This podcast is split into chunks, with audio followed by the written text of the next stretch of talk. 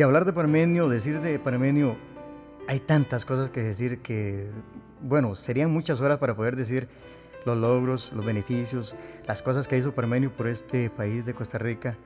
Algunos, eh, inclusive programas humorísticos, han dicho que ellos en poco tiempo han dado más para los pobres que lo que dio un programa como La Patada de 28 años. Sin embargo, no se, no se trata de dar en efectivo, de entregar dinero a la gente en las manos, sino hacer justicia para que esa gente pueda recibir los logros que necesitan. Eso era lo que hacía Promenio, eso era lo que hacía el programa La Patada, impartir justicia, pelear contra la injusticia para que la gente pobre, la gente de abajo, pudiera recibir lo que tenía que recibir. Y solamente una persona como Parmenio, que yo digo que cada 100 años, cada siglo nace un Parmenio Medina, difícilmente eh, hay otro que, que pueda hacer lo, que él hacía. Por la verdad murió Jesús y parece que es una comparación muy lejana, pero se puede utilizar. Tenemos que repetir aquella canción que tantas veces se dice, nadie sabe lo que tiene hasta que lo pierde. En 10 años sigo insistiendo, no les traje toda la sustancia, el jugo que podíamos sacarle nosotros a lo que usted sabía por menos lo que nos podía enseñar, a pesar de que nos enseñó bastante. Eh, nos enseñó y aquí seguiremos hasta que Dios nos jale de la mano, nos jale del cuello para irle a hacer compañía a usted. Algún día formaremos el grupo de la patada completo allá. Ya estás con otros amigos, con Metro, con Lucho. Y ahí poco a poco iremos llegando para formar ese programa de la patada allá, y hacer reír a San Pedro y a toda la gente que esté por allá. Donde usted se merece estar, eh, Parmenio. Ahí, si nosotros hacemos méritos para llegar, yo espero que Dios me ayude seguir adelante muchos años más y que usted por sueños, es lo único que podemos pedirle por sueños, que nos ilumine para seguir al lado de la verdad y, empuñando eh, la bandera que usted nos enseñó a levantar. Muchísimas gracias, Parmenio. Y esté tranquilo, que usted lo que hizo acá en la tierra, nadie, nadie, nadie lo va a olvidar nunca.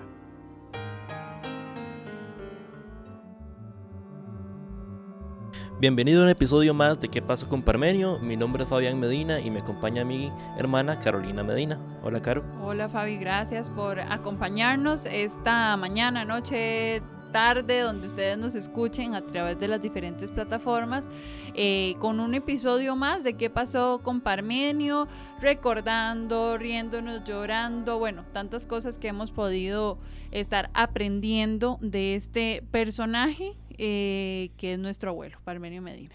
Y bueno, eh, se están dando cuenta para los que nos ven en YouTube que estamos en otro estudio de grabación bastante bonito, que igual es de la Universidad Latina. La Universidad Latina tiene dos campus creativos con, tele, con estudio de televisión y estudio, estudio de radio de la mejor calidad en toda Centroamérica. Así que los que están buscando una carrera eh, acorde a la comunicación podrían tocar las puertas a la Universidad Latina y también darle gracias por unirse a este proyecto de qué pasó con Parmenio.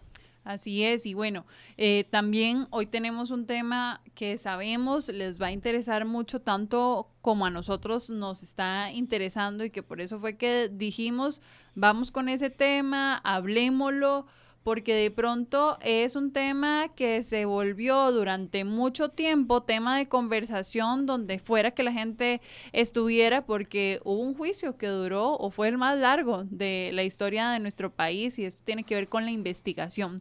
Y obviamente la realidad de nuestro país ha ido cambiando y en el 2001 fue el asesinato de Parmenio Medina el primer acto de sicariato, pero hoy, si abrimos las páginas de los periódicos, escuchamos noticieros y si vemos las estadísticas, probablemente es uno de los eh, motivos de asesinato en que más está presente en nuestra sociedad y hoy queremos hablar sobre eso. Por eso... Eh, Hoy quisimos invitar a don Randall Zamora Zamora, él es exfuncionario del OIJ, estuvo a cargo del proceso de investigación del caso de Parmenio Medina y es abogado. Bienvenido, don Randall.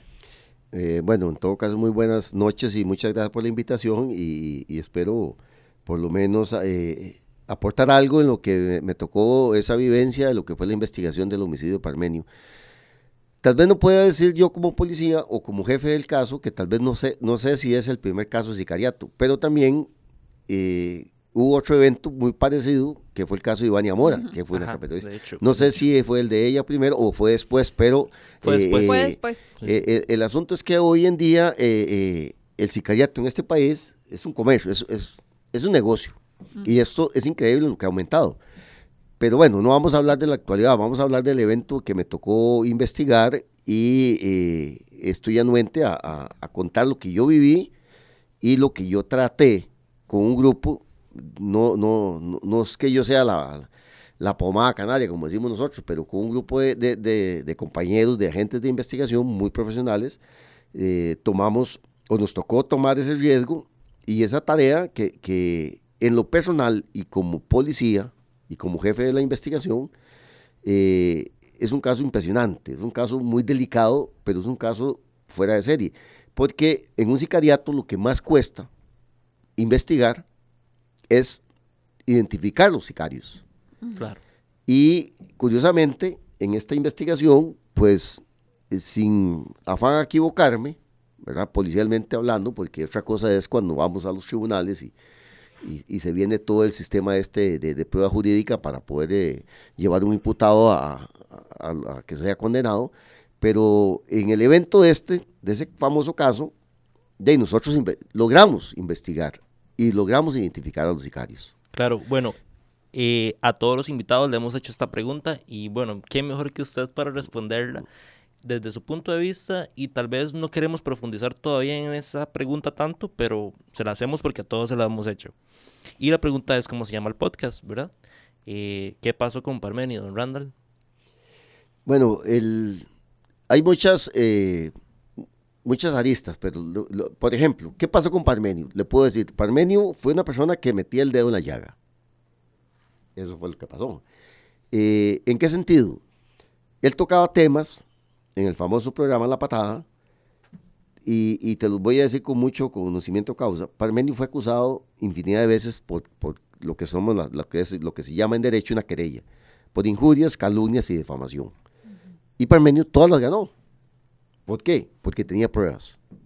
Eh, eh, eso era lo más importante. Entonces, cuando Parmenio empieza a, a investigar con la información que él tenía, lo que pasó en aquel momento, el famoso evento de Radio María, Parmenio empezó a investigar todo lo que le llegaba. Y él incluso, tengo entendido, tuvo varias reuniones con, la- con las altas jerarquías de la iglesia y él pedía explicaciones. Y no le daban lo que llamamos nosotros en el argot popular, no le daban pelota. Y él seguía insistiendo y insistiendo. ¿Por qué? Porque ese famoso programa de Radio María era un negociazo. Era un negocio. Independientemente, y, y disculpe aquí la, la- la gente que escucha y, y que les duele, porque incluso familiares míos les dolió que tocara la religión. Claro, claro, por supuesto. eso Es un tema muy sensible, ¿verdad? Y Bueno, eh, volviendo ¿Verdad? al tema, eh, había señoras que lloraban porque ellos decían que no podía ser que gente de la iglesia estuviera metida en, una- en un evento de estos. Bueno, bueno, todavía se me salen las lágrimas. Tranquilo. no se preocupe, don preocupe. Randall. Eh, eh, y obviamente Perdón. es una realidad, ¿verdad? A la gente le dolió. Y eso no se puede ocultar. U- usted es católico. eh, Sí, sí, sí, pero soy católico, tampoco soy tan fanático, pero sí conocí personas eh, que, que había que entrevistar, Claro. porque había que empezar desde el principio. Una cosa, empezar una investigación de una cosa del muerto es, eh, en- es lo que se llama en, en el protocolo de una investigación, el, el muerto está en el sitio del suceso y hay que ubicarlo para empezar la investigación. Entonces, se ubica en, el momen- en, en- en tiempo y espacio. Entonces hay que investigar hacia atrás y hacia adelante. Claro. Claro. ¿Y qué pasó? ¿Por qué, por qué me toca este, eh, me, me duele este tema? Porque eh, Parmenio tuvo amenazas. Le balearon la casa. Entonces, incluso logramos identificar a la gente que, que- que hizo esos, esos disparos a esa casa. Era una advertencia para que deja- dejara de tocar este tema. ¿Por qué? Porque en, en- en la materia de ustedes, que lo que están estudiando y, y- y los que son profesionales en comunicación, hay una palabra que se llama rating. Claro. Y, y- y Radio María tenía un rating increíble. Y Parmenio se le metió al tren. Claro. No es que se le metiera al tren en el sentido, sino que él quería que las cosas fueran claras. ¿Claras en qué sentido? De que a la población hay que, hay que explicarle de que cuando usted está en, en, un tema, digamos, en este caso de religión, tenés que ser transparente. Pero había un personaje que tenía otra imagen. Y esa imagen, la, digamos, eh, la segunda o, o- la segunda cara de esa persona, Parmenio la conocía y tenía pruebas. Entonces se basaron en, eh, o, o ese grupo de personas se llegaron a dar cuenta que era tal el negocio que era que la población estaba siendo engañada con una persona que tenía una facilidad de palabra y, y- y tenía mucho provecho económico, donaciones, eh, mucha gente lo daba con, con, con sentimiento, lo daba con, con fe, Con fe. y eso era lo que a Parmenio le molestaba. Don Randall, eh, ¿lo conoció? ¿Conoció a Parmenio Medina en vida? Sí, claro, en, muchas en otras ocasiones. Ajá, en otras sí, por supuesto. Eh, bueno, te cuento, por ejemplo, que llegué a conocerlo porque visitaba un negocio donde, donde él grababa, que se llama en Las Vegas, en el finado eh, Melvin. Entonces, eh, en una ocasión que yo llegaba ahí, me, me lo topaba y, y para mí es una persona muy conocida porque en cualquier lado, primero físicamente y facialmente, eh, Muy cualquiera, lo- cualquiera se lo conocía. Sí. Y además que eh, cuando participaba en las vueltas a Costa Rica, en, en, ¿cómo se llaman? Estas famosas eh, carreras ciclísticas, y ahí lo conocía todo el mundo.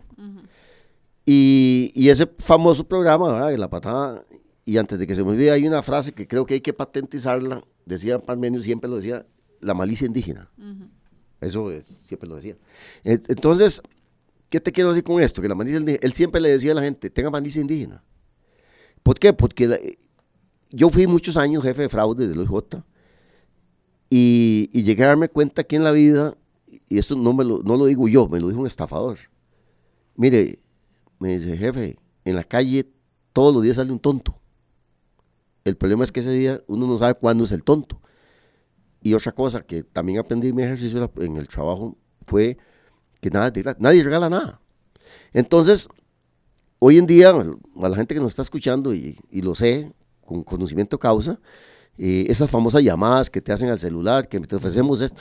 Yo siempre, cuando he tenido la oportunidad de ir a charlas y, ir a clases eh, al curso básico de investigación criminal o- o alguna universidad que me ha invitado, yo siempre he dicho algo, nadie regala nada. Hoy en día nadie regala nada. Y hay un dicho muy cierto, no hay almuerzo gratis. Entonces, eh, eso que te llaman y te dicen, mira, eh, te ganaste un premio, que esto, que lo otro, algo viene detrás. Ahí es donde empezamos con la frase, hay que tener malicia indígena. Pero volviendo al tema de, lo que pasó, eh, el problema es que en Costa Rica, en aquella época, eh, eran, cualquiera amenazaba, pero no había indicios. Y a Parmenio lo amenazaron e hubo- y sí hubo indicios. Unos disparos por fuera de la casa. Y Parmenio en su momento, eh, una vez que estuve en la dirección, después de los disparos en la casa, eh, ahí también estuve hablando con él, él dice, no, esto no va a llegar a nada. Y sin embargo, mucha gente en ese momento en la población decía, no, eso, eso es pura, puro susto. Y desgraciadamente sí ocurrió lo que pasó, que ya eso es, ya es sabido. Bueno, en el caso mío, qué complejo, llegaron una, a- como jefe de delegación, por ejemplo en Heredia, porque el evento se dio en, en San Miguel y entonces le tocaba a la delegación de Heredia eh, hacer la investigación de ese caso. En ese proceso conocimos mucha gente, que fue increíble la gente que quiso ayudar. Es más, se nos ocurrió una idea dentro del grupo de que abrimos una línea que se llamaba 800 Parmenio. Ajá. Ah, en serio. Atendimos más de 3.000 llamadas y cada llamada se investigó. De verdad. ¿Alguna de esas llamadas que haya... Hay una, había una llamada ahí que nos llamó mucho la atención porque nos daba información que, que no se sabía. Algo nuevo. Bueno, es que, eh, ¿cómo te explico? En una investigación, eh, cuando uno habla a la prensa, hay cosas que no se dicen. ¿Por qué? Porque cuando usted recibe la información, uno como investigador sabe que esa persona que está llamando, si toca puntos sensibles, sabe algo del caso. Un ejemplo, eh, hay un homicidio, el hombre tiene tres balazos, o la persona, qué sé yo, y nosotros hacemos la investigación y le decimos a la prensa, que hoy, hoy en día hay que tener mucho cuidado porque llega primero la prensa que, que lo dijo. Pero, por ejemplo, ese cuerpo uno le dice a la prensa, eh, fulano de tal o fulana de tal fue asesinada con arma blanca. ¿verdad? Sale la información, entra la llamada y alguien dice, no, ese caso fue así, así, tiene dos, eh, fue, fue muerte por, por, arma de fuego. Ese es el dato que, que, es verídico, ese es el que hay que investigar. Porque mucha gente en esto le gusta, y es increíble, ustedes pueden imaginar la cantidad de gente de llamadas con respecto de estupideces que nos decían. Y no sé si es el momento para decirlo, pues lo voy a decir. No pasa, nada, no eh, pasa eh, nada, estamos en un espacio abierto y no eh, tenemos censura. Recibimos una llamada de un fulano donde nos decía desde la A a la Z y nos describía el carro que andábamos buscando, que usaron los sicarios, y todo coincidía. Hicimos la investigación, analizamos la, el, la, la procedencia de la llamada y ubicamos a la persona. El carro que él decía no era, pero el, bueno, para, para, como decimos nosotros, para abreviar, el asunto es que él tenía un problema, él tenía una relación con otro compañero, o sea, eh, era, era, era una relación entre hombres, pero se habían enojado. Y el que llama había leído todos los periódicos y había leído todas las noticias y nos llama y cuenta todo el, evento que él había estudiado para culpar al compañero con, el cual se había enojado. Y obviamente nosotros lo detuvimos. Claro, claro. Porque era, un principal sospechoso. Cuando ya lo teníamos detenido, el tipo este que llama se nos presenta y se pone a llorar y nos dice que, que, que no era así, es que era una venganza. Entonces, les comento esto para que se den cuenta que de las el laberinto, el laberinto que era, increíble. De las 3.000 y resto llamadas que habían, todas se investigaron. Y nos lleva, eso nos quitó tiempo. Claro.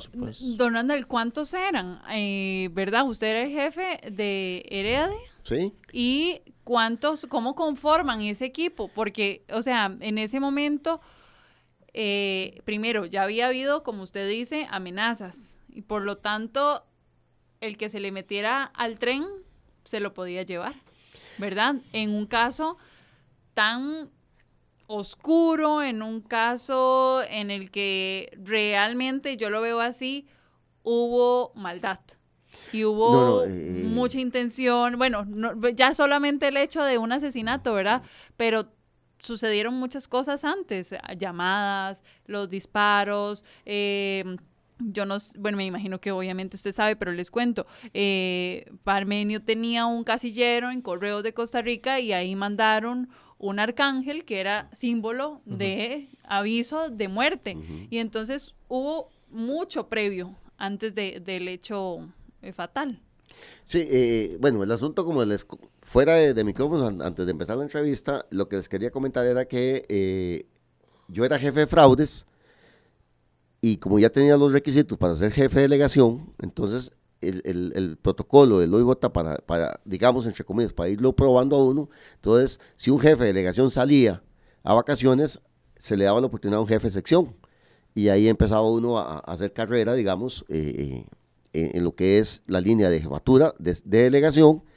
Y además de eso, eh, con conocimientos de derecho, de lo que se llama manejar los expedientes administrativos, ahí se, se, hace una, una, amalgama, pero en el caso mío, bueno, obviamente eh, de mis 32 años que fui como que fui funcionario de los Gota, llegué a, a, ese caso donde yo les explicaba que eh, eran unas vacaciones de 17 días del jefe que estaba en ese momento del evento, y yo dije, bueno, aquí sostengo el barco y, y me devuelvo a mi oficina. Pues no fue así la dirección tomó la decisión de dejarme ahí hasta que pudiera resolver el caso. Y no quiero adelantarme a, decir que el caso para mí, muy a título personal, y mis compañeros que estuvieron a, cargo mío, eh, policialmente ese caso nosotros lo resolvimos. Es un caso resuelto policialmente. Es que hay que Claro, entender claro. lo que es policialmente y otra cosa hay que entender lo que es Judicial. judicialmente hablando.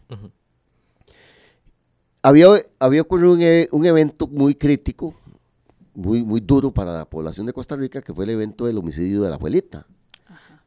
que fueron siete mujeres que mataron. Y eh, fue un caso muy mediático. No se resolvió ese caso nunca, ¿verdad? Eh, No, no, no- no no- se no supo quiero bien. decirlo, se, se resolvió no. Lo que pasa es que hubo mucha intervención de la prensa y había que condenar a alguien. Y con el, con el Claro, bueno, claro. y también hay que tomar en cuenta que eh, en un periodo eh, la ciencia, la, la- la ciencia forense ha cambiado mucho. Y en aquella época, pues, no había lo que hay ahora.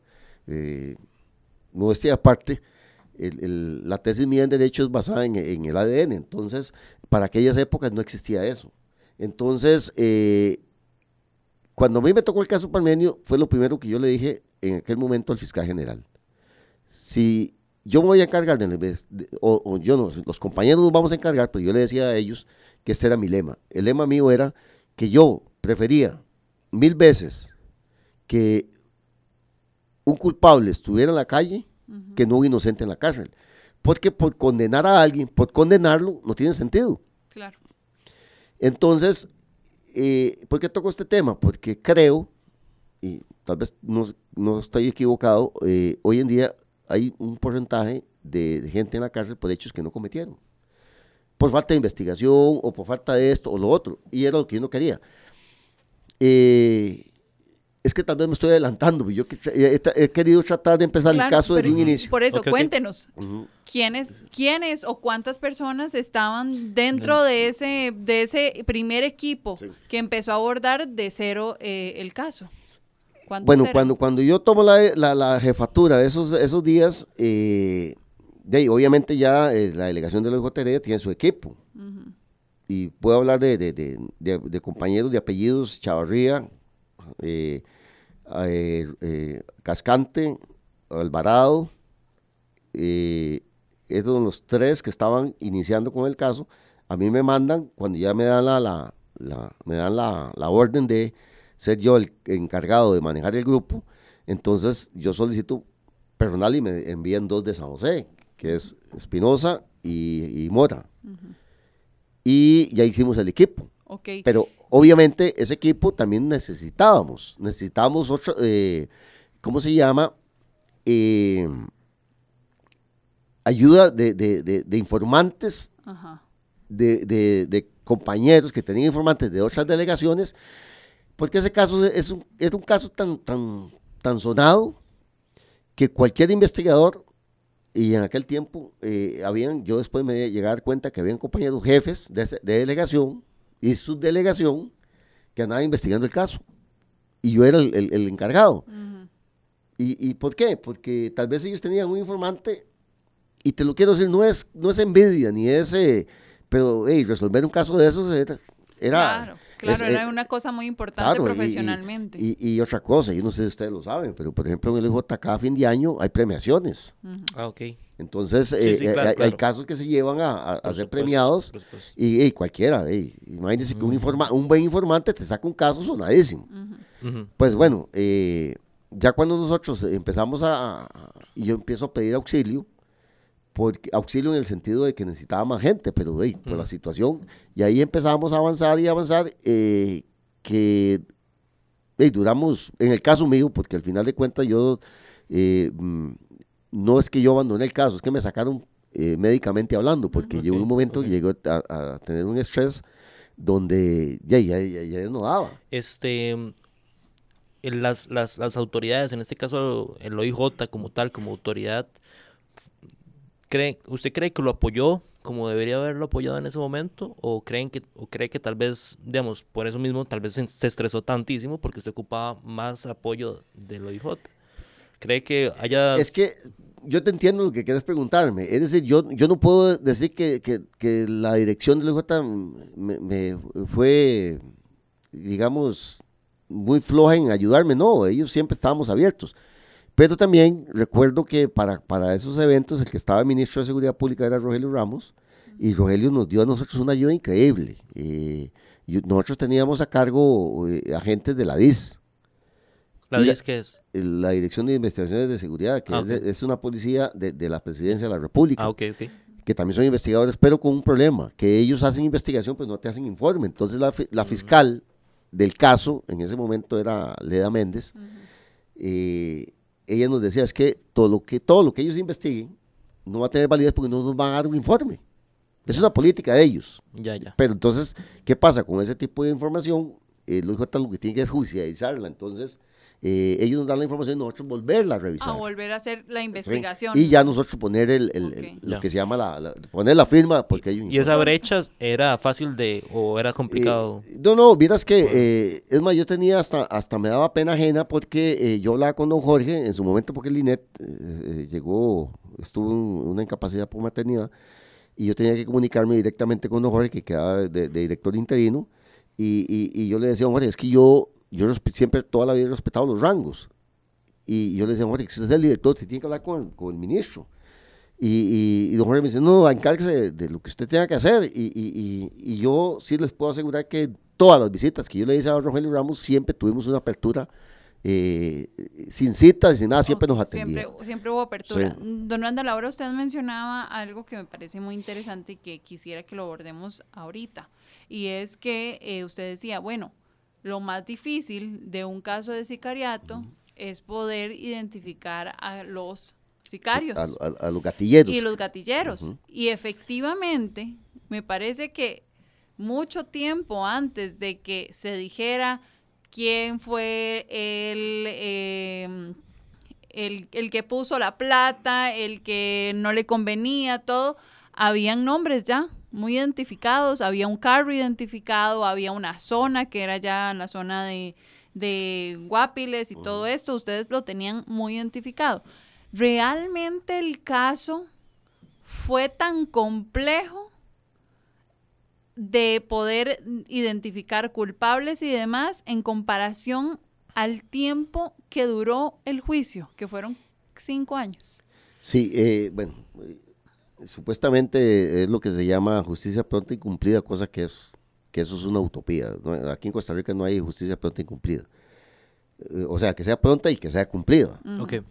Eh, en el, eh, ya, ya metidos en el núcleo de la investigación, eh, como les expliqué al principio, la ocho- 800 Parmenio, eh, tuvimos una suerte de tener informantes y cuando ya eh, logramos identificar al grupo, al grupo gatillero, eh, nos, da- nos damos cuenta que eh, a Parmenio lo matan un 7 de julio es, del 2000 2001. Un- 2001. ujú.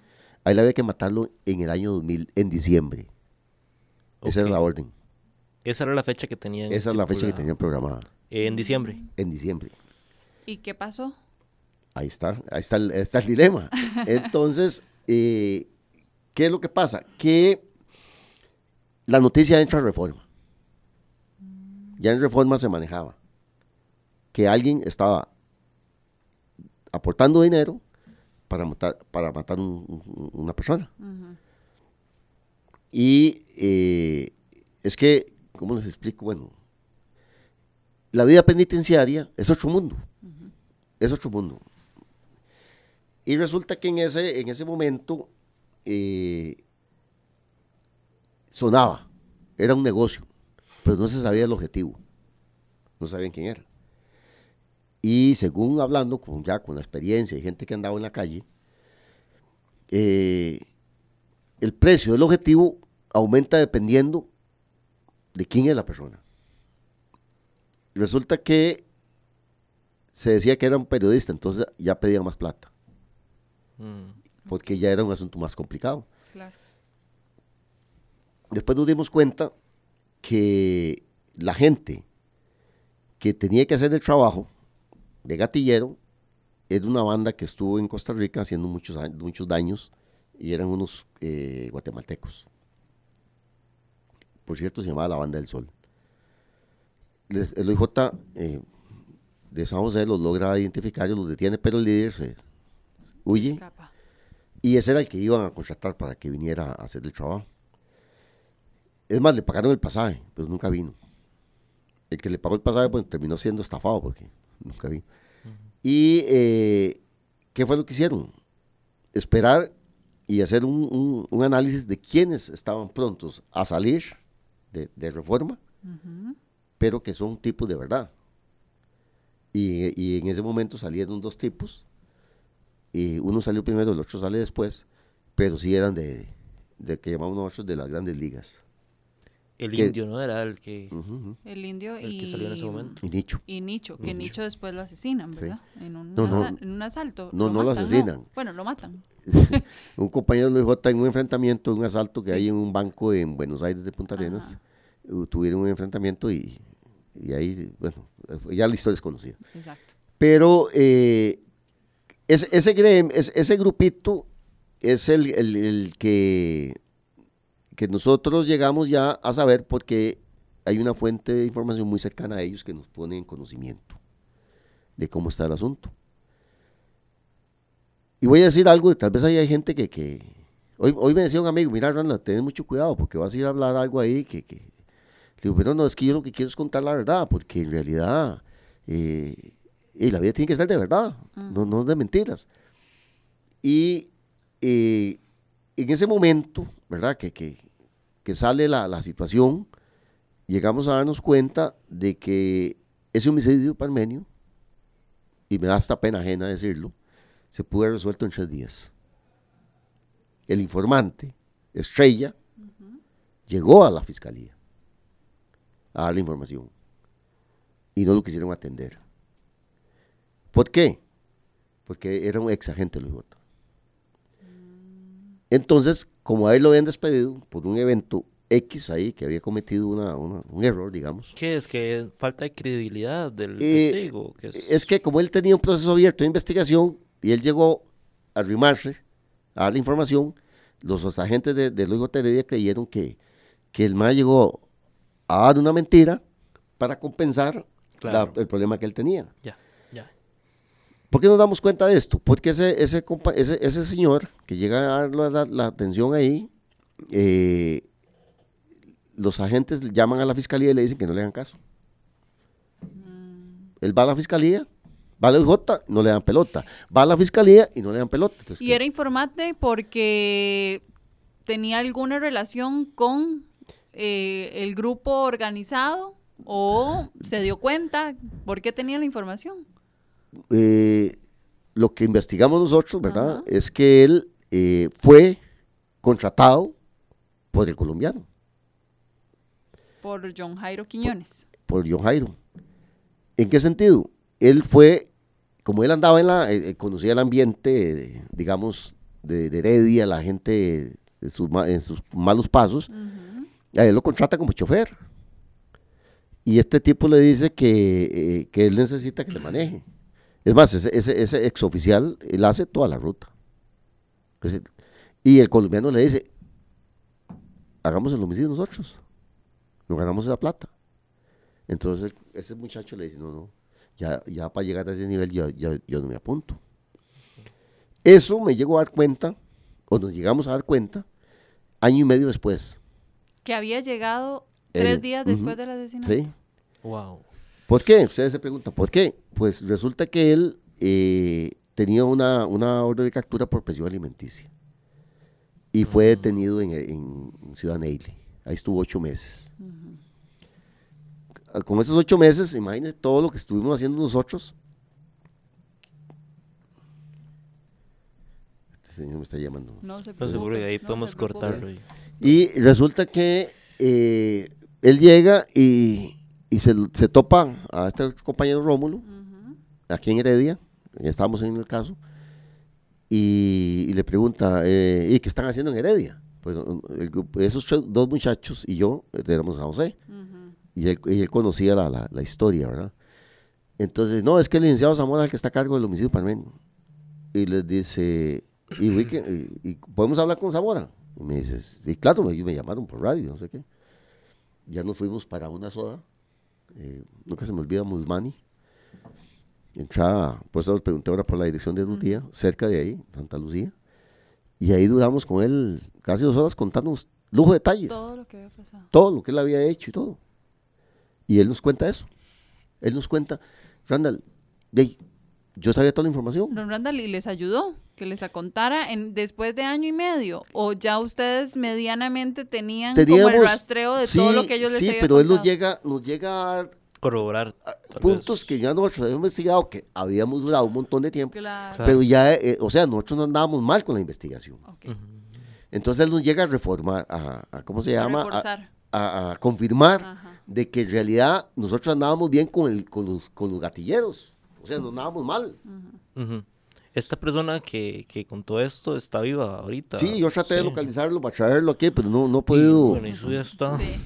Y eh, bueno, habría Bueno, que ver. Lo invitamos, pero- lo Sí, sí. invitamos. Si nos escucha, lo Sí. invitamos para que venga a Aquí sí le damos Eh, pelota. eh, eh, el- el- ahí, ahí es que hay detalles en la investigación que obviamente de- se los voy a decir. Por ejemplo, ustedes se acuerdan, no sé, por las edades, porque yo, bueno, dichosamente mañana cumplo, cumplo años.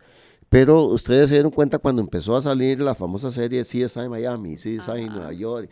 Eh, Eso fue un boom, eh, fue un boom a nivel de- nacional porque todo el mundo quiere ser investigador. Entonces, eh, modestia aparte, con todo, con toda la sencillez del mundo, eh, muchos de nosotros hemos sido eh, egresados del FBI y, y los oficiales del FBI dicen, es que eso es Hollywood. Ujú. Entonces, vos sabes ahorita, eh, hay series policíacas que mucha gente dice, mira, es- pues esa gente resuelve, ¿qué dura un episodio? 60 minutos, con tu y anuncios. Entonces la gente se pregunta, qué rápido esa gente resuelve un asunto en, en, en 60 minutos. No, no, es que en la investigación, a mí me encanta verlas, pero yo- ya yo tengo una, una, una, una Usted visión. ya sabe que no es así. Sí, hay una visión como, por ejemplo, saber de que un dictamen eh, eh, forense puede durar meses, como nos pasó a nosotros con el arma, las armas que, que logramos decomisar. Eh, entonces, esta- estos casos, por ejemplo, cuando ya mucha gente empezó a... a- ya, ya la línea, la- lo que llamamos nosotros la línea de investigación, ya empezó a agarrar forma. Cuando empezamos a identificar los gatilleros, eh, los empezamos a relacionar con otros casos más sonados. Por ejemplo, Ajá. Un asalto a una joyería en San Ramón, el asalto al, al- al Banco de, de- de Buenos Aires, eh, otros robos en otros lugares. Eh, o sea, entonces, cuando nosotros detuvimos a esa gente, que eso es lo que a mí me llamó la atención, había, y tal vez no sé si estoy ofendiendo a alguien, pero había mucha prueba contra ellos que curiosamente en el juicio salieron absueltos. Pero ¿qué pasaba? Que nosotros policialmente eh, nos sentíamos tranquilos porque por lo que le habíamos investigado adentro. Claro. Es por- más, y le voy a decir algo. eh, eh, Enrique Aguirre Jaime, que es el indio, él me dijo a mí, "Mira, Zamora, ese homicidio palmeño a mí me sale gratis. Porque ya él le había metido más años. Entonces, por el sistema nuestro jurídico, a usted no le puede meter más de... Si usted tiene una condena, que son, la, la máxima condena son 50 años según el- el- nuestro procedimiento penal, no te pueden meter 120. Eh, eh, no sé si han escuchado en las sentencias Sí, que a sí. fulano tal le metían, se, se la recuda la cuenta la, la, la sentencia a 50 años. Entonces él decía, ¿por qué? Porque él en el homicidio de, de- de- en el asalto al Banco de Buenos Aires, estaba totalmente demostrado de que él había participado. En ese caso participaron tres de los gatilleros que fueron detenidos. Entonces, eh, en esa investigación, luego, eh, el que fue el intermediario, que fue el colombiano, él es el que hace la contratación. Él habla con, con la gente que supuestamente pone la Pero plata. alguien le da la plata. Sí, él habla con la gente, que por cierto, él, él le decía la billetera. Yo fui a hablar con la billetera. Era el que, que puso la plata. Pero, ¿qué pasaba? Y que él, a la hora de, de- de que él le dan la plata, y él, tiene que, él tuvo que pagar a esa gente para hacer el trabajo. Entre ellos hubo una discusión porque querían usar una moto para el evento crítico, pero usaron un vehículo, entonces ahí se complicó. Eh, eh, todos esos detalles que son durante la investigación que nosotros eh, policialmente siempre anduvimos bien. Pero no, no, no, no puedes llegar y decirle a, a- un fiscal o una fiscal, decirle, mire, esto y esto. No, porque que- es que, qué problema en este país, porque yo no sé si ustedes ven constantemente a los investigadores de los OIJ haciendo allanamientos eh, y después, ¿qué pasa? Don Randall, a ver, es que a uno le cuesta, bien dice que el que no conoce, ¿verdad? Un, no El se lo no- el- el- imagina. Entonces, eh, a mí personalmente me cuesta entender cómo es que existía o cómo existió toda esa banda alrededor de una o dos personas, que no sé, ¿verdad? Y siempre lo hemos dicho, a ver, al fin y al cabo los nombres, ya qué, ya pasaron muchos años y ya. Pero eh, me cuesta a mí entender, ¿verdad? Que aquí hay mucho dinero de por medio y hay contratación y hay otra contratación y hay, ¿verdad? Es como un negocio al fin y al cabo, como una empresa. Yo, yo Y lo dije, entonces- yo lo dije ahora, Sí. eh, fuera de micrófono. El sicariato es un, es, es, es, es un comercio ahorita, es una, es, es, ¿cómo se llama? Es una línea de trabajo. Exacto, pero entonces, ¿qué tan fuerte era esa estructura que contrata a John Jairo Quiñones como para ejecutar todo ese plan que además, ahora usted no lo decía, se atrasó, pero acaba con la muerte de una persona? Sí. Ok, para explicarnos. El, el- si a mí alguien me contrata, voy a poner un ejemplo hipotético. Si usted me contrata a mí para que yo le haga una tapia, ¿verdad? Porque alguien, alguien te recomendó, Claro. ¿ok? Pero yo no sé hacer la tapia. ¿Me explico? ¿Por qué? Porque yo sé que tengo gente que me la va a hacer. Entonces, si yo contraté esa tapia... Un contratista. Sí, exactamente. Yo cobré 100 mil colones, para decir un ejemplo. Pero los que me la van a hacer, yo les pago 25 mil. ¿Cuánto me estoy ganando? Es más, en una negociación de esas, el que contrata, ni siquiera los que son ejecutores saben cuánto se está cobrando.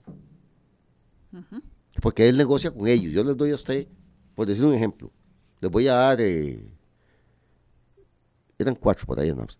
Y les voy a dar un millón, 250 mil a cada uno. Y yo, que hice el contrato, estoy cobrando 20. Pero la otra gente estaba necesitada.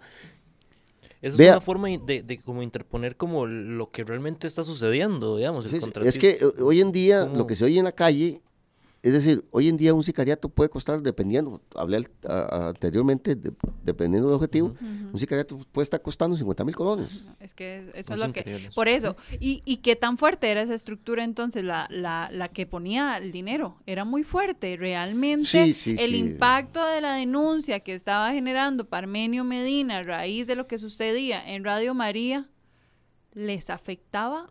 Totalmente. Tanto. Es que, imagínense que... que Bueno, es que no hay, que por, no hay, por- no hay por- condición. por una investigación contable, en aquel momento, no sé ahora, bueno, ya ahora no, porque no existe, pero en aquel momento, el día más malo de recolección de Radio María, el día más malo eran 9 millones. Eh, eh, estoy hablando cash. Y hace 22 años, ¿verdad? Ok, estoy hablando cash. Fuera de las propiedades que donaron, fuera de otras cosas que, que, que- que- que recibían. Y es demasiada plata. Y Parmenio viene y se les atravesó en el camino.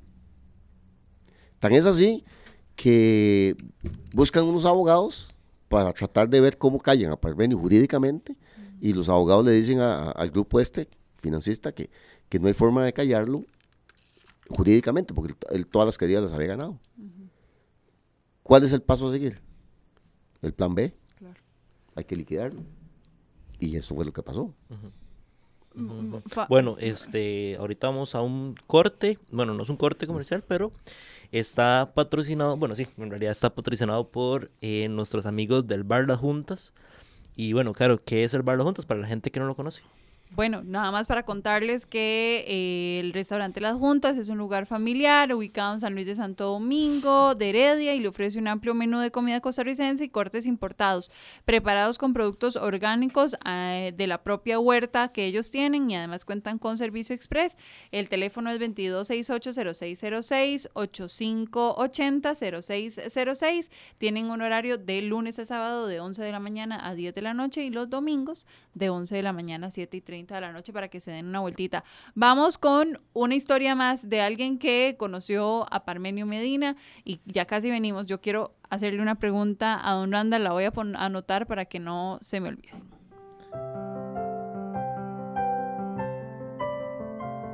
Tuve el privilegio de contar con la amistad de Parmenio Medina. Su nombre trae a mi mente y a mi espíritu al periodista honesto y valiente, empeñado en hallar la verdad como fundamento de la noticia y del comentario. Lo recuerdo como el investigador acucioso que criticaba las conductas reprochables con fina ironía, pero sin tapujos, con firmeza, pero con respeto. Pienso en él como ejemplo para los hombres de prensa comprometidos con la verdad. Su muerte significó, sin duda alguna, una irreparable pérdida para Costa Rica. Oscar Arias Sánchez.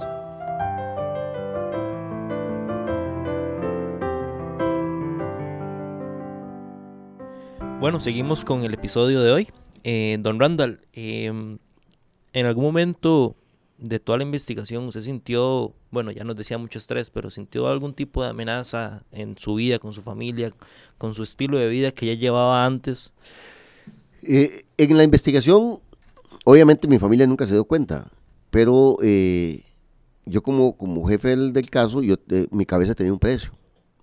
Y curiosamente andaba con mis compañeros de San José y a este colombiano lo, logramos ver como unos 300 metros de mi casa y, yo me bajo el vehículo y lo detienen.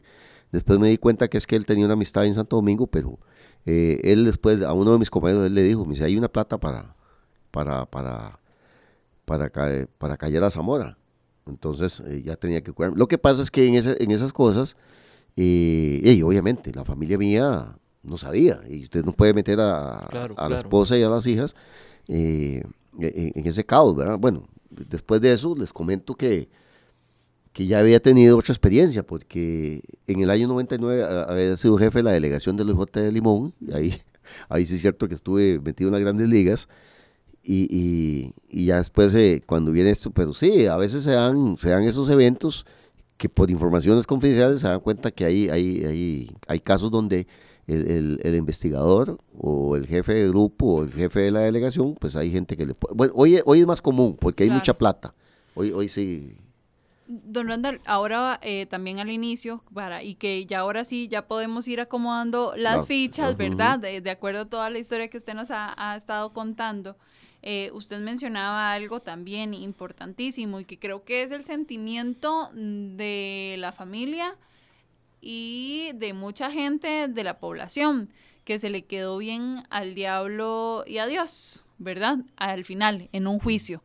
Y entonces, eh, para ustedes, desde la parte de investigación que se hizo desde el organismo de investigación judicial con este equipo que ustedes conformaron, ¿consideran ustedes que dijeron, este es el caso, aquí está completo, y lo que sucedió ya en los tribunales, que fue tan largo, eh, de pronto los deja a ustedes con ese sinsabor de que el trabajo estaba completo y no fue así como se aplicó. Lo que nosotros esperábamos al final, del, digamos, cuando usted termina de leer un libro, usted lo que espera al final es que la, la última lectura, la última página es que es lo que usted ha venido dentro del proyecto leyendo, que, que, ya usted más o menos tiene una, intuición de cómo va a terminar. Y para nosotros terminó de una forma no, no muy convencida, para decirlo de esa forma. Eh, les comentaba yo ahora, no sé, eh, hablando de que en el OIJ para, para finales de año se hace una premiación, ¿verdad? De los casos más sonados durante el año. Y recuerdo que, que estando yo en la dirección, varios jefes de delegación me dijeron, no podemos competir con usted, usted, ganó, usted se va a ganar la medalla de oro. Bueno, al final de cuentas ni siquiera lo presentaron el caso, porque era mediático. y los que, tenían que, los que tenían que decir que ese caso era digno de premiar, eh, no, lo hicieron, pues bueno, no importa. La satisfacción del grupo, que, que, que muy, muy profesionalmente trabajamos el caso, quedamos muy convencidos de que el trabajo se hizo muy profesional. Claro. No, no, de parte de ustedes, ustedes totalmente. Y, y, vuelvo a y vuelvo al, mismo tema, ¿no? Andal, y me disculpa si soy insistente, pero es que quisiera que también, ¿verdad? Teniéndolo usted acá aprovechando y también su expertise como abogado, que nos explique por qué. Eh, hay algunas eh, cosas que no se tomaron en cuenta de la investigación, hay cosas que de pronto los jueces, fiscalía y demás, tantas, ¿verdad? Tantos factores que influyen en un juicio, eh, logran que esa aplicación de esa investigación, tal y como ustedes la hicieron, no se vea reflejada en esa conclusión que usted dice. Se lo voy a resumir muy fácil. yo llegué a un momento, digamos, como las tres cuartas partes del caso. Y tan es así que eso hubo juicio. Y pregúnteme, ¿me citaron a juicio? No me citaron. Entonces ahí es donde uno dice, ¿qué pasó? Usted suponiendo qué es pasó, ¿qué, qué cree que pasó? De que supuestamente creyeron que cuando yo iba a llegar a declarar, lo que yo investigué, iba a haber alguna, a- a- alguna controversia de, de- de mi formación policial, donde yo, lo digo siempre, prefiero mil veces un imputado en la calle que un inocente en la cárcel. Bueno, bueno, no sé. Yo después, eh, médicamente me recomendaron que ni siguiera el caso porque me volvía a afectar lo que me había pasado psicológicamente. Claro, claro. Entonces hasta me desentendí, no sé ni a quién le llevaron a juicio. Para ser honesto, del grupo que yo tuve. Ajá, ajá. Me imagino que tiene que haber, haber llevado varios, no sé, tres o cuatro, no sé. Pero sí, yo no fui. Eh, ya imagínense, en 32 años, ¿cuántos juicios fui yo de los casos que yo había investigado? Claro, por supuesto. Bueno, eh, eh, tan es así que, que y la prensa en este país sabía quién era el, el que estaba manejando el asunto, eh, qué había pasado. Eh, pero hay otra cosa muy importante que hay que tomar en cuenta. Acuérdense que para esa fecha se vino el 9-11. También. Entonces, una de las policías a nivel mundial e internacionalmente hablando, el FBI era un bastión para nosotros en cuanto a asuntos de prueba técnica eh, forense con los laboratorios del FBI. Y obviamente Estados Unidos nos manda a decir, no atendemos casos hasta resolver el 911. Y tenía mucha razón. Eh, creo que al principio, al principio del caso, eh, creo que el que estaba de, de presidente era Miguel Ángel Rodríguez. Ajá. Eh, sí. Y, y- y nos mandó a traer unos colombianos, unos investigadores colombianos. Era, pues, era tal la presión, y, y eso sí lo puedo decir, a mí sí no me da pena. eh, la pareja de colombianos que vinieron a, a entrevistarse con nosotros para que nos ayudaran a investigar, eh, recuerdo que estábamos en una oficina en el complejo forense y, y me, y me dicen a mí y a mis compañeros, eh, muchas gracias por traernos a pasear. Y entonces, ¿por qué? ¿Qué, qué nos van a ayudar? Y me dice, vea, ustedes tienen un porcentaje de resolución de, de resolución de homicidios de un 80% y nosotros en Colombia apenas tenemos el 20%. ¿Qué les vamos a enseñar a ustedes? Ujú. Mm. Bueno, no importa, ahí nos estuvimos hablando. Sí nos, di- sí nos dijeron algo muy importante. Claro, en Colombia era más común el sicariato que Ah, aquí. sí, acordate que estaba, eh, venía recién la muerte de, de, de, de Esco- Claro. de- de Pablo Escobar. Pero eh, una observación que nos hicieron ellos, que es cierto, no, no fallaron, fue que nos dijeron, mire, vea, Costa Rica, ustedes tienen un problema muy serio como investigadores. Digo, ¿cuál es? Me dice, la prensa sabe mucho de lo que ustedes hacen. Eso es, o sea, no es que la prensa no informe, pero es que hay un, hay un periodo en que la prensa sabe, tiene que saber informar. Y aquí, y te lo voy a reconocer, dentro de la policía judicial, eh, hay casos muy curiosos donde de se perdió ese, ese hermetismo, ¿va? porque unos nosotros, eh, en casos, de muchos casos, y usted lo ve hoy en día, de la prensa está primero antes de llegar al allanamiento. No, sé, no sabemos si es que hay una- un contubernio entre investigador periodista, pero lo que no saben es que el mismo periodista puede ser inducido a que lo maten. Claro. Y eso, no sé, eh, cómo hay, hay, una, una cuestión que yo siempre, yo siempre como encargado me puse y traté de investigar muchos casos donde la prensa, porque sabía lo que estábamos haciendo. Entonces, estos señores colombianos nos dijeron eso, y te estoy hablando en el 2001. Y a eso vuelvo al tema, por eso ellos no, no fallaron. Y nos dijeron, vea, a como ustedes van, dentro de 10 años ustedes van a estar igual que Colombia. Y es cierto. Vea lo que es hoy en día, lo que está este país. Claro. Claro, ellos allá, imagínate que, que, que, que Pablo Escobar pagaba no sé cuánto por matar a un policía. Y ahorita aquí hay un tipo que le dicen el diablo, que no lo han encontrado, que, que también salió a la, a luz pública, está dando plata de tanto policía de, de seguridad pública y tanto por oficial de OIJ y paga tanto. Claro. Entonces, esas son las cosas que hoy en día, con esta tecnología, con, con- con lo que son los celulares, los- las redes sociales, ahora eh, no nada oculto. Don Randall, ¿hubo fichas importantes dentro de la investigación que les diera a ustedes aún más indicios o acercamientos importantes que les eh, lograra dar ese 80% de resolución de homicidio que les hablaban los colombianos? Sí, definitivamente eh, hay mucha gente que ayudó y daba, o sea, daba información porque algo sabían. Pero el asunto de dar una información es cómo la empatamos en la investigación. Hay, hay casos como, por ejemplo, que hay que, estar, hay que vivirlo en carne propia. Eh, un, un detalle importantísimo, nos decía un informante que uno de los que estaba metido de los gatilleros tenía, eh, cuando lo entrevistaron para contratarlo, ¿verdad? Para contratarlo, tenía un problema en los, en los pies, tenía yuyos. Ok. Entonces, ese tipo, para matarse los yuyos, se echó ácido batería. ¿Me explico? O sea, es un detalle que usted lo puede dejar pasar. Que puede ser insignificante. pero, en la investigación nos damos cuenta que una informante nos dice, es que fulanito tiene, tiene está más bruto, se, se, echó...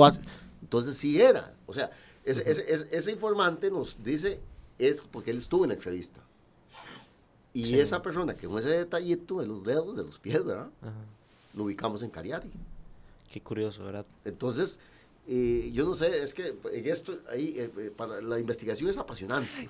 Eso quería decirle, ¿verdad? Porque usted todavía habla con pasión. nosotros tuvimos un problema muy serio después del año 1998, que el OIJ ya no puede entrevistar, no, lo que llamamos el interrogatorio, mm. por ley. Pero antes de eso, imagínense, yo empecé en el 80. y, y, antes de eso, lo bonito de qué año, perdón? En el 98. Antes de ese año ya no se puede interrogar. Después del 98 en adelante. no, ya, no se puede. No se puede. Ah, eh, lo que se permite es la entrevista, pero la entrevista es cómo te llamas, números. No. Sí. sí se puede si hay un fiscal. Ajá. Pero dime una mm. cosa: ¿cuál fiscal está capacitado para poder llevar un interrogatorio? Y se puede hacer, porque el fiscal lo puede pedir y lo puede pedir al juez. Aquí puede haber un fiscal con dos investigadores que ellos interroguen. Pero bueno, usted sabe cómo está ese asunto de, los expedientes. Claro. Pero ¿qué, era, ¿qué es lo apasionante en una investigación?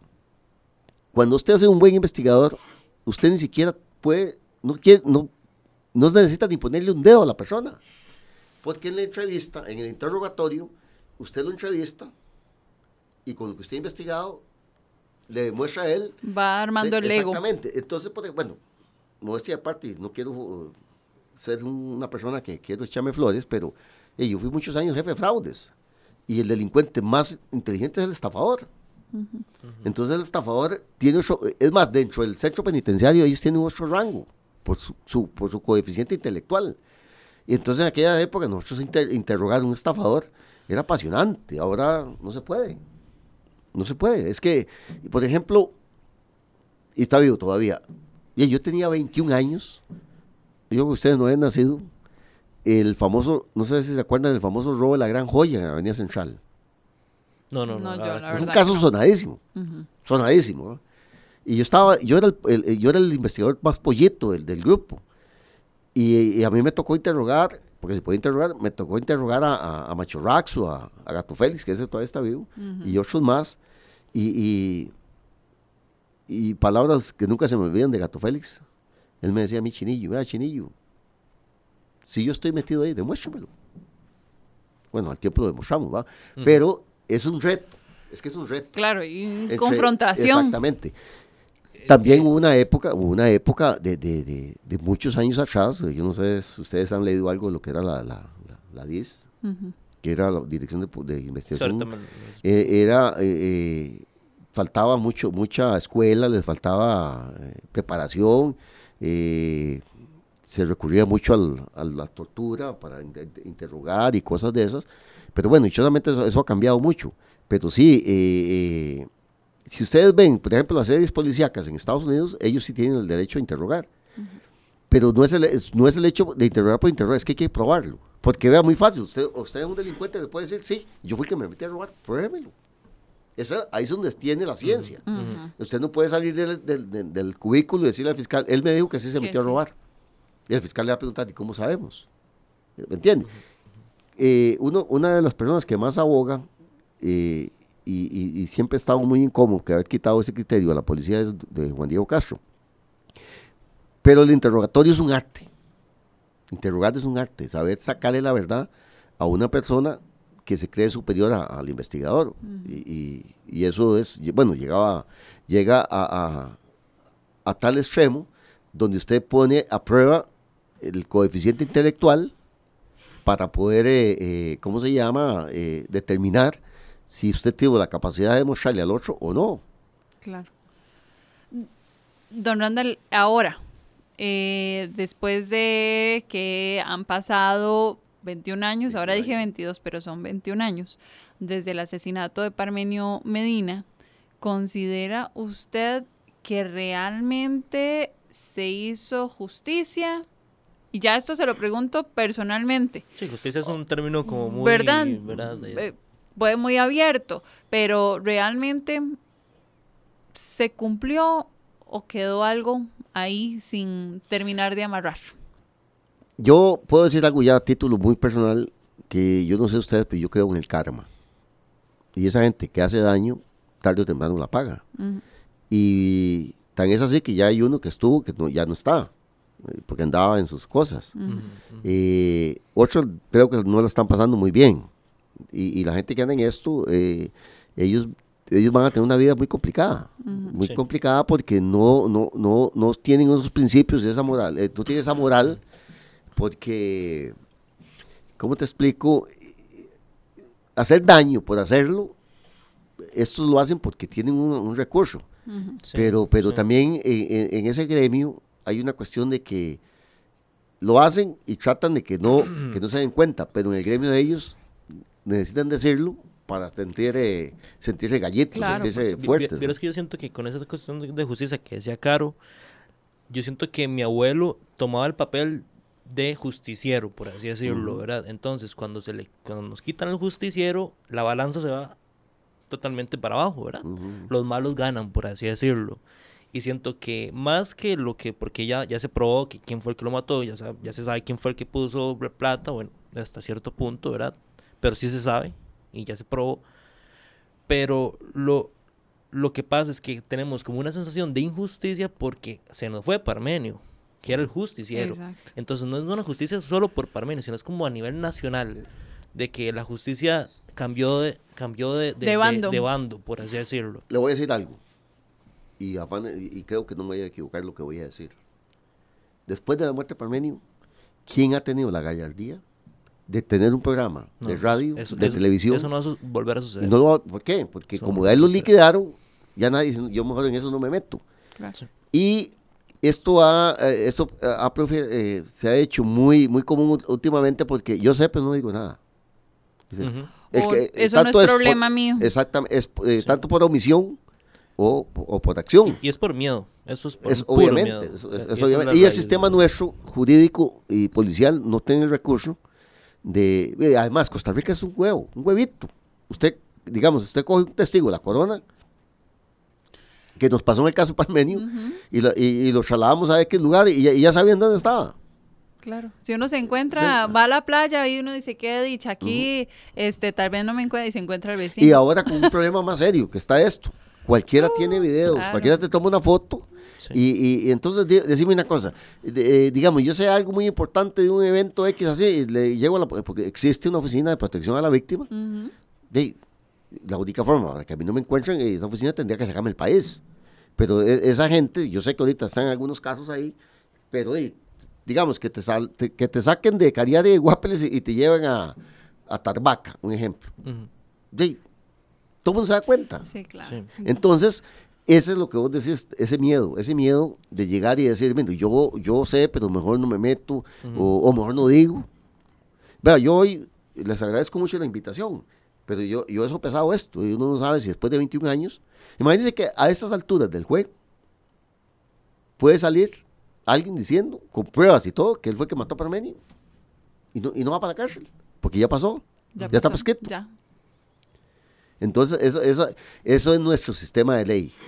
Eh, otra cosa, el, el- el año de prisión en Costa Rica, ocho meses. Y entonces te condenan a, eh, entonces, matemático. El fulano condenado entra a un centro penitenciario, al mes siguiente tiene una Biblia la- del, del sobaco. Y ahí va bajando, bajando, bajando, y la condena, que digamos puede ser de 15 años, si acaso cumple 7. Ujú. ¿Usted cree que hay sí, que hacer, perdón, una reforma al. Código Procesal Penal, por No, supuesto, totalmente. ¿verdad? Y al Código Penal. Y al Código Penal. ¿Usted cree Vea, que sí? usted sí- sabe una cosa, han matado más gente por un celular que policías. Cierto. ¿Y por qué roban un celular? Para comprar piedra, un ejemplo. Y la ley no cambia. Yo soy el criterio, a mí me educaron de que, yo me acuerdo, mis abuelos me decían, el que compra robado va para la cárcel. Y si usted analiza el código penal, ese es el delito. Es más, si sabes que vos tenés algo robado, te dan hasta cinco días para que devuelvas las cosas.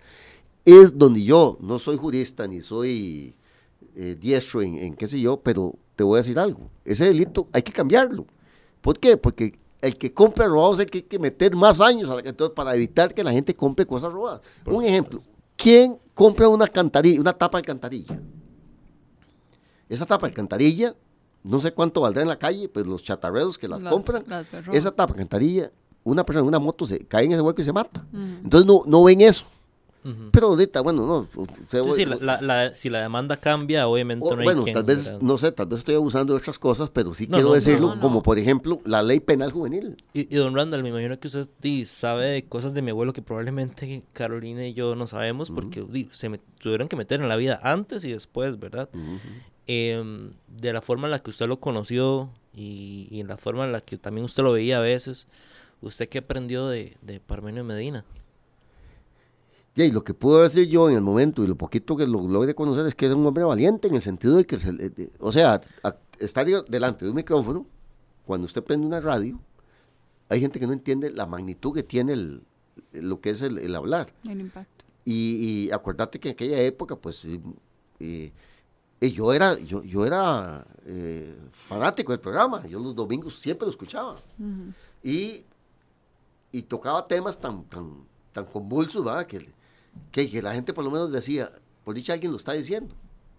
Eh, le llegaba mucha información, digamos, de, de- de- de personas de, de instituciones públicas que estaban haciendo un chorizo, porque esa palabra ahora es más de moda, y, y- y no tenía miedo en agarrar el micrófono y decirlo. Bueno, recuerde que él tenía el escuadrón antichorizo también. Sí, sí, sí, sí. Don Randall, eh, y me uno a la pregunta de Fabián.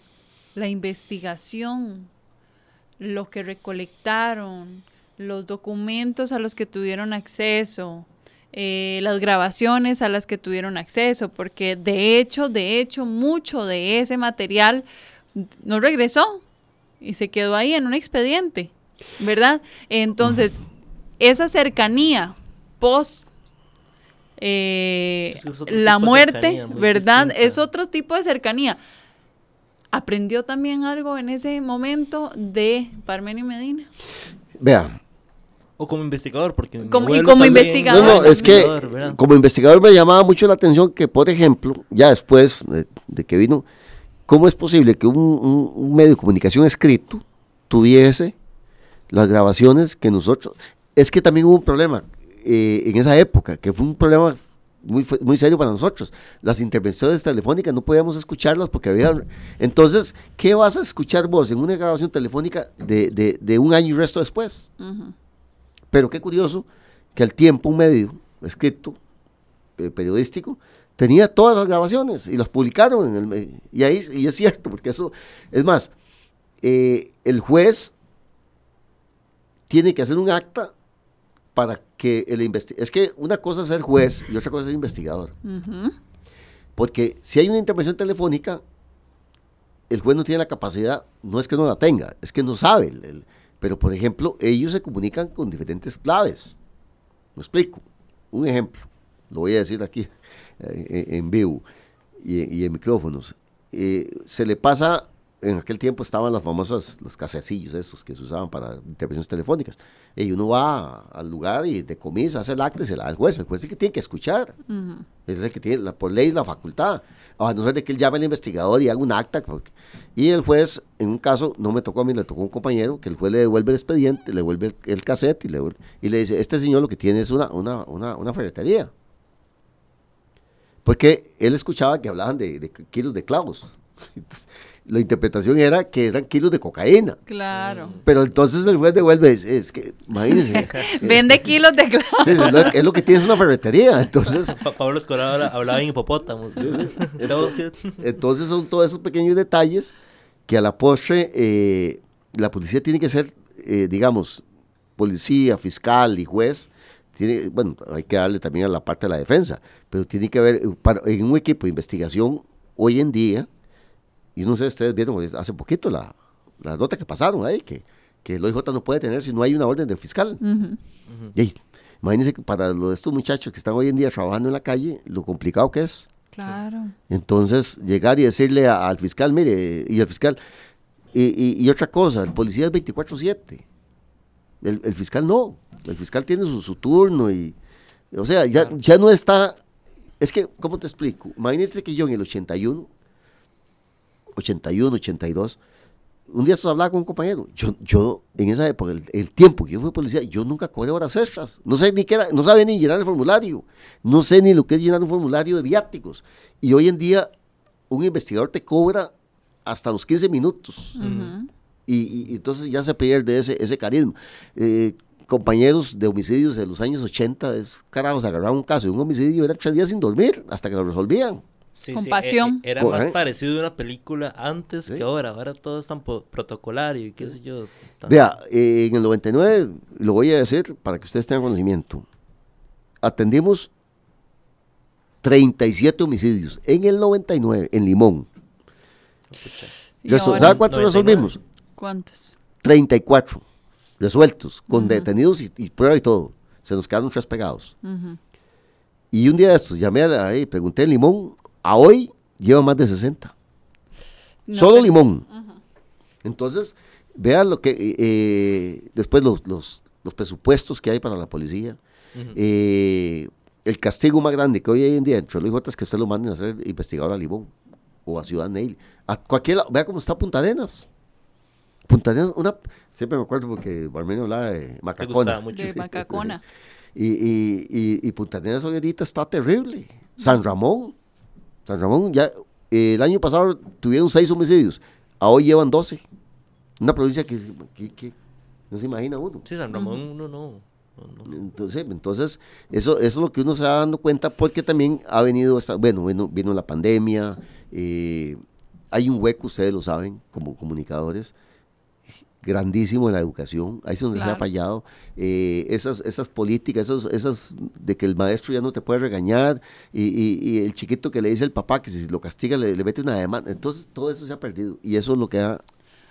profila- Yo, yo quisiera eh, finalizar y contándoles algo que, que me han contado, ¿verdad? Porque como ustedes saben, nosotros éramos muy niños cuando, cuando eh, mi abuelo fue asesinado. Pero hay una ironía muy grande, ¿verdad? Y es que eh, allá en los años 80 asesinan a un hermano de Parmenio en Colombia, un médico.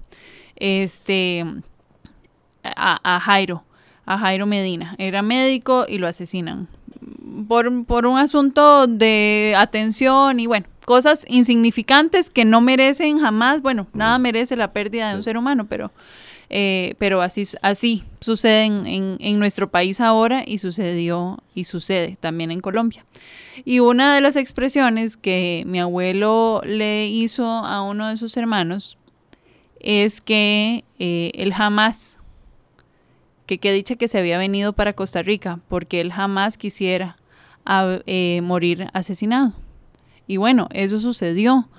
Pero lo más irónico es que dentro de la organización había un compatriota de él. ¿Verdad? Entonces, ¿cómo es que la vida eh, le enseña a uno que de, de pronto no es lo que uno tiene planeado, lo que uno piensa, sino lo que el destino, lo que, ¿verdad? La maldad, Sí, sí. los malos pe- pensamientos, los malos sentimientos generan sobre la vida de una persona, pero el impacto a una familia, a los hijos, a los nietos Sí, y a una población completa y hasta ustedes dentro de la estructura judicial de nuestro país. Y claro, bien, bien, bien no hubiera podido ser papito, hu- hubiera podido ser mamita.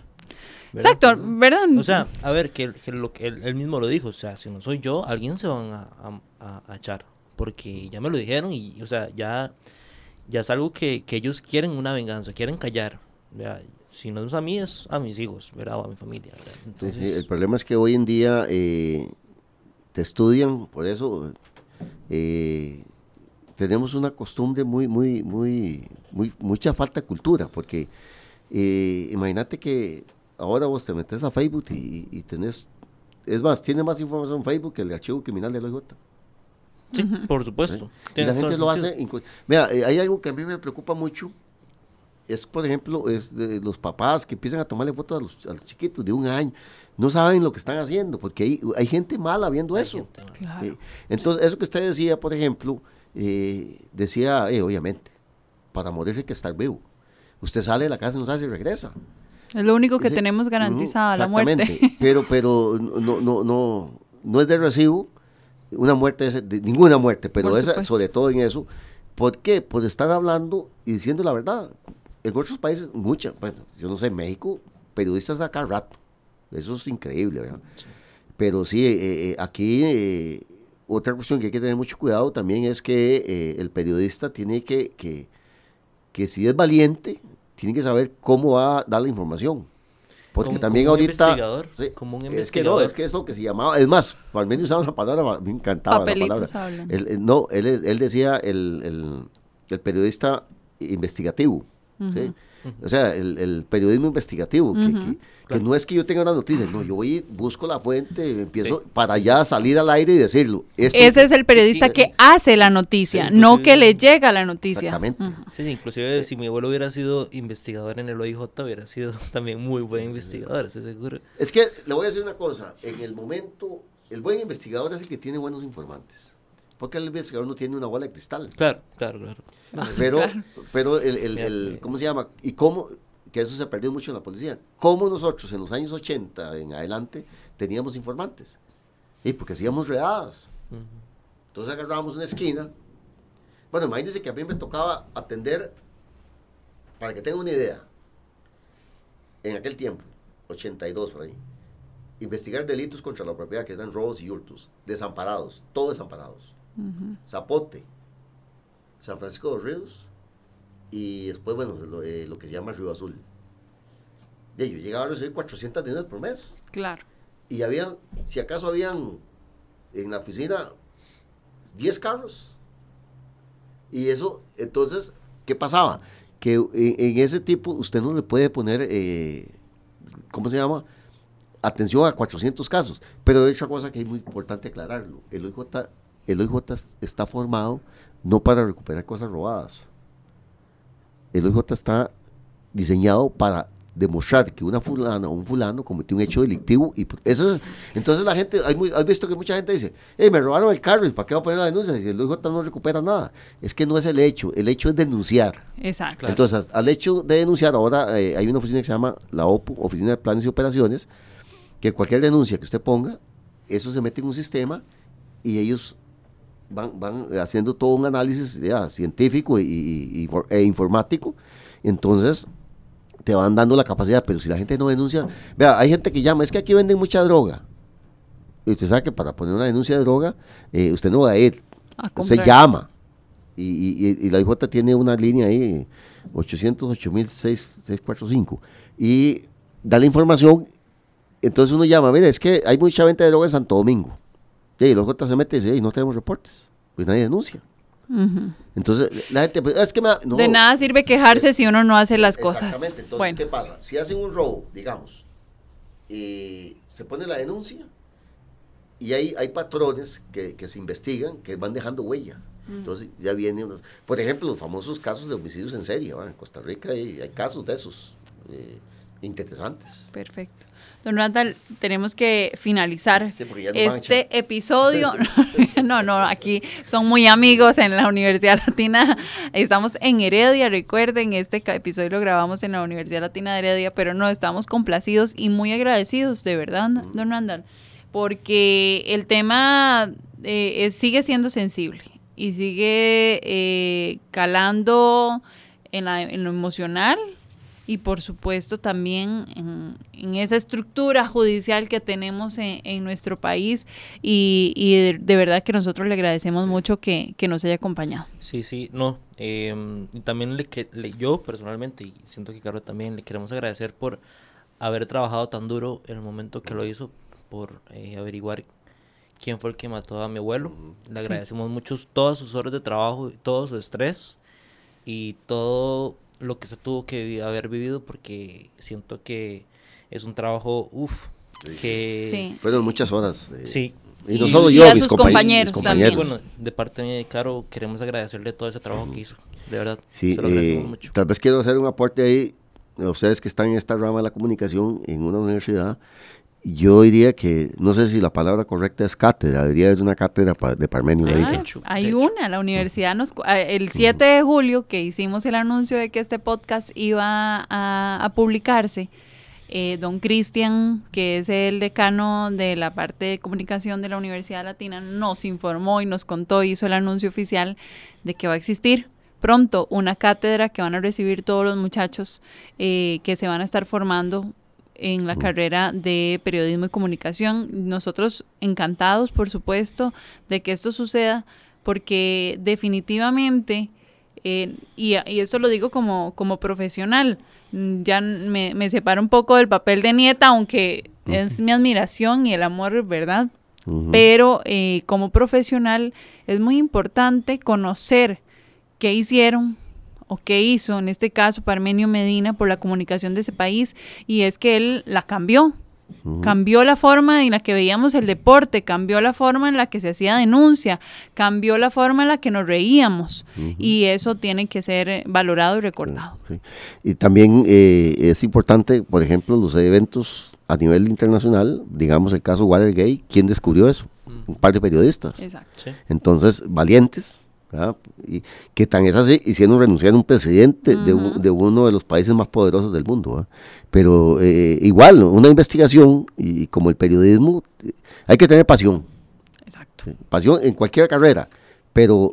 Y en- eh, y en lo que sea que sí, uno haga, sí, exactamente. Muchas, Muchas gracias, buenas gracias. noches. Muchas gracias, don Randall. Eh, nos vemos el próximo martes. Exacto, le recordamos las redes sociales, qué pasó con Parmenio, así nos encuentran, síganos en TikTok, le subimos en TikTok muchos segmentos. Y la gente nos pregunta dónde lo pueden escuchar, bueno, cuando ustedes vayan a ver, entonces lo escuchan en YouTube, en Spotify, En Apple Podcast. en Apple Podcast, en Amazon Music, ajá, está en. Instagram también lo compartimos, o sea, tienen muchas posibilidades de verlo y escucharlo porque también tenemos video, así que entonces para que nos sigan, nos hagan sus comentarios y de igual manera nos pueden seguir enviando audios. Audio, sí. de encuentros. Porque queremos escucharlos. Y este, bueno, Dino, muchísimas gracias, don Randall. ¿A dónde nos envían el audio? Eh, bueno, el 83 10 76 71. 83 10 76 71.